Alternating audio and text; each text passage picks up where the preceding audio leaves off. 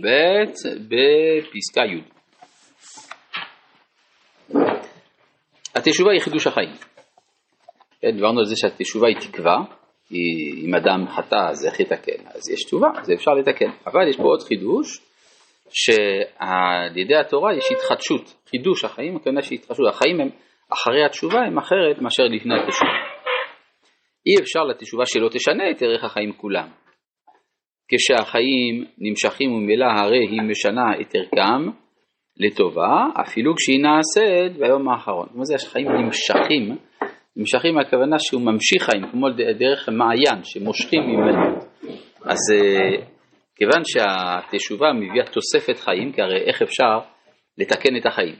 החיים עצמם התקלקלו, אז מה עושים? לוקחים חיים ממקום יותר עליון, ממאגר החיים של מעלה, אז זה ברור שזה גם משנה את ערכם של החיים בכלל לטובה, אפילו כשהיא נעשית ביום האחרון, זה הלכה מפורסמת שאפילו הרשע כל ימיו ועשה תשובה באחרונה, הם מזכירים לו דבר מראשו. ואת זה הרמב"ם מביא מהפסוק, ושכור את בוראיך בימי בחורותיך, עד אשר לא יבואו ימי הרעה, והגיעו שנים אשר תאמר איני בהם חפץ, עד אשר לא תחשך השמש והאור והירח והכוכבים. זאת אומרת, כל זמן שאדם חי, לא חשכו השמש והירח והכוכבים, שזה יום המיטה, אז הוא עדיין יכול לתקן. אגב, מה ההיגיון של הדבר הזה? לכאורה זה מאוד מוזר. אדם 90 שנה היה חוטא, פתאום חודש אחרון צדיק, אז זהו, נגמר. כל ה-90 שנה נגמרו, אלא שה-90 שנה האלה הביאו אל החודש האחרון. זאת אומרת, מה שקרה באחרונה הוא תוצאה של מה שהיה בתחילה, וזה נותן ערך רטרואקטיבי לטובה על כל מה שהיה. זה מה שזה אומר, כלומר יש תפיסה אחדותית של נפש האדם, של חלקי הזמן השונים. לאפוקי, מהתפיסה ההפוכה, יש תפיסה שאומרת, האדם שעשה תשובה הוא אדם חדש, האדם החוטא מת, הוא כבר לא פה לפנינו, רק יש לנו עכשיו אדם חדש, ולכן הוא צדיק. אבל זו תפיסה קצת פסימית, אם מסתכלים על זה, כי זה אומר שמה שהיה אין לו תיקון. מה שאין כן בתפיסה, כפי שאמרנו בהתחלה, שיש תיקון לכל מה שהיה, וזה היסוד של מה שאמרו זדונות נפחים כזכויות בתשובה מאהבה וכו'. טוב.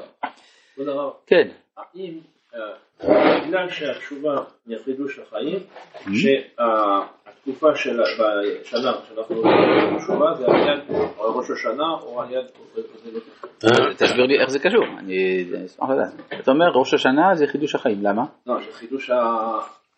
חידוש הגזרות, חידוש ה... לא. אז- כאילו, כאילו, כאילו שיש תוספת חיים. אה, בגלל אה, בגלל שמתחדשים דברים, אז. בדיוק. כן, אפשר, כל באי עולם עומדים לפניו טיעוני מירון, ו- ו- וכן, הפרנסה, חיים וכולי, אז אה, כן, אז זה גם ההזדמנות של התשובה. כן. מה זה, המושג אחרי התשובה? רגע, שנייה, אני רוצה להגיד משהו. יש דבר שאנחנו רואים בתשובה, שהרבה פעמים חושבים, ימי התשובה הם באים על רקע מצב העולם. כיוון שהעולם בכללו מתחדש, אז יש גם תוספת, דיברנו על זה שיש תוספת גם של חירות בימים האלה, מילא התשובה היא קלה יותר. כן, מה אתה אומר? רוצים מה זה- מה זה אחרי התשובה? אחרי תשובה על חטא. אחרי תשובה על חטא, לא סתם, תשובה עושים כל הזמן הרי. כן, אז מדובר פה על תשובה על חטא. כשאדם עשה חטא, עושה תשובה על החטא, אז החיים שלו הם אחרים, מכאן ואילך. יתר התנחומים, כן, אה, יתר התנחומים הם תבלין לחיזוק התשובה והסברת ערכה. אז כאן הרב ציודה מסביר מה זה יתר התנחומים, עד אשר לא אה, יבואו ועד, ועד אשר לא תחשך, כן, שיש, הרי אפשר להגיד עד אשר יבואו ימים, ימים אשר תאמר איני בהם חפץ. למה יש תוספת עד אשר לא תחשך השמש והאור והערב וכוכבים? הם תבלין לחיזוק התשובה והסברת ערכה. אבל השקוע בתוך התנחומים, עד כדי רישול של הסדרת ערכי החיים, ערכי חיים מקודשים, עד כדי תמיהה בבן מצולת החטא ואומר ניצלתי, זאת, כלומר זה האומר החטא ואשוב, כיוון שהוא קרא שיש הרבה תנחומין, ומי שעושה תשובה אפילו באחרונה, אז הוא מתרשל ומכוח זה נופל לתוך החטא, זאתי דרך המוות של עבודה זרה ותרנית. כן, אה, כתוב בגמרא, זה ירושלמי, כן, עבודה זרה ותרנית היא. מה זה ותרנית?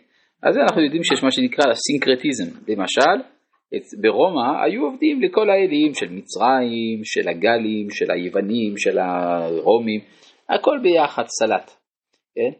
אבל יש גם עוד משמעות שהיא ותרנית, הנה כתוב כאן, האומרת, הביאו לבוקר זבחיכם, לשלושת ימים מעשרותיכם, וכתר מחמץ תודה. זאת אומרת, התורה קבעה זמנים מוגבלים, שני ימים ולילה אחד לקודשים קלים, או יום ולילה לקודשי קודשים או לקורבן תודה, ואסור שזה יהיה חמץ, וכל מיני דברים כאלה שאומרים שצריכים כן להיות זריז. כן, כל אלה הדברים האלה אמורים על זריזות, כיוון שיש הגבלת זמן, סימן שצריכה להיות זריזות. ו... אה, ואילו כאן העבודה זרה אומרת, הביאו לבוקר זבחיכם, לשלושת ימים מעשרותיכם, אפשר לחכות. וכתר מחמץ, תודה. כן? כלומר, זה אסור להקטיר את החמץ. כן, הוא אומר, מילא הקדוש ברוך הוא אל רחום וחנון, אני אחזור בתשובה באחרונה, יהיה בסדר וכו'. אז אומר הרב קוק, זה אומר כתב ואשוב, הרב מסביר שזה נמשך מהרעיון של עבודה זרה ותרנית. מה זה עבודה זרה ותרנית? שהיא אומרת, אה, לא חייבים להיות כזה קפדן, לא צריך... זה כמו שאדם יאמר, אה, צריך לחבר שני חוטי חשמל, הם לא צריכים לגעת אחד בשני, אפשר גם סנטימטר ונטו, אז שום דבר לא יעבור, כן? אה, זה משל היום מסתובב ברשת של אדם שנותן כתובת, אבל מחסיר נקודה. כתובת מייל, הוא מחסיר נקודה או מחסיר אה, קו נטוי או לא יודע מה, זה לא עובר. כן. אה, המתודה העוזבת את האמת והמשפט והולכת אחרי לבבה, זו מינות.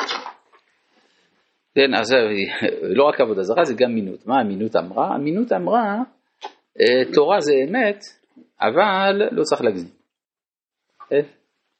זה אמת, התורה, אבל אל תגזים.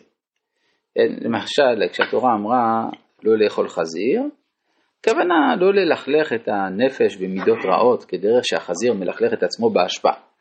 אבל אכילת בשר החזיר זה לא, לא צריך להגזים, הקדוש ברוך הוא לא כועס, כן? זה האמינות. אז זה גם, זה, זה סוג של לכתב ואשוב. כן? והולכת לבד זו מינות הגוררת אחריה כל רצח וכל זימה. כלומר, זה מתחיל מדבר קל, הרי אדם לא מתחיל מיד להיות רשע גדול, מתחיל להיות רשע קטן. איך אדם נהיה רשע קטן? על ידי שהוא רשע פיצי. זאת אומרת, דרכו של יצר הרע שאומר לאדם היום עשה כך ולמחר עשה כך, ולמחר אומר לו עבוד, לך עבוד עבודה זרה ועובד. אז זה לא מתחיל מדבר גדול, יום אחד אדם נהיה רוצח, לא, זה מתחיל מדבר, כן, שהוא לא הקפיד. אז זה מביא כל רצח וכל זימה, למרות שהיא תמיד, אמינות, פושטת תלפיה ואומרת, ראו שאני טהורה. כן, זה החזיר, שהוא מתהפך ומראה את הטלפיים שלו, כי זה הסימן טהרה שיש לו. אבל המעיים שלו לא טהורים, שהרי אינו מעלה גרה, גרה והיא מלאה תנחומין של הבל, שאי אפשר להם לעמוד בעולם של שקר שאין לו רגליים. מה זה תנחומין של הבל? שעל ידי הסבל של אותו האיש על הצלב, אז אפשר לכפר על הכל, והשם הוא רחום, וממילא יש גם חנינה וכל מיני דברים כאלה. אה, שבנויים על התשובה. תנחומים אמיתיים, כי איש אשר עמו תנחמנו, כן אנוכי אנחמכם. איך? תחזרו בתשובה, יהיה בסדר. כן? אל רחום וחנון, לשווים. כי נופת יטופנה שפתי זרה, וחלק משמן חיכה, ואחריתה מרק אל הענה חדה כחרב פיות. טוב, שמה בפסוק, פשט הפסוק זה מדובר על אישה מנאפת. אבל אה, כבר הראשונים הסבירו שמדובר או על אמינות או על הכפירה וכל מיני, או, אה, מיני מחשבות אה, אידיאולוגיות מקולקלות, אז זה שפתי זרה. היא מציגה את עצמה כטובה, יש לה מה לתת וכולי, סך הכל מה אתה רוצה, נצרות זה מאוד דומה ליהדות, אז זה לא כזה נורא, כן? הפירות של הדעות והמידות של אותם המתחנכים בתרבותה, הם מעידים על עצמיות פנימותה, אבל אתה רואה התוצאות, התוצאות בשטח, זה המלחמות הגדולות, ואין כל כוחה כי אם בניצוצי הקדושה הגנובים שלה מתוך אוצר ישראל החי, שהיא פולטתם כמעט כמעט עד אשר תיער נפשה לגמרי. יבוא זמן שהכל יתוקן. רבי חנניה בן הקשיא אומר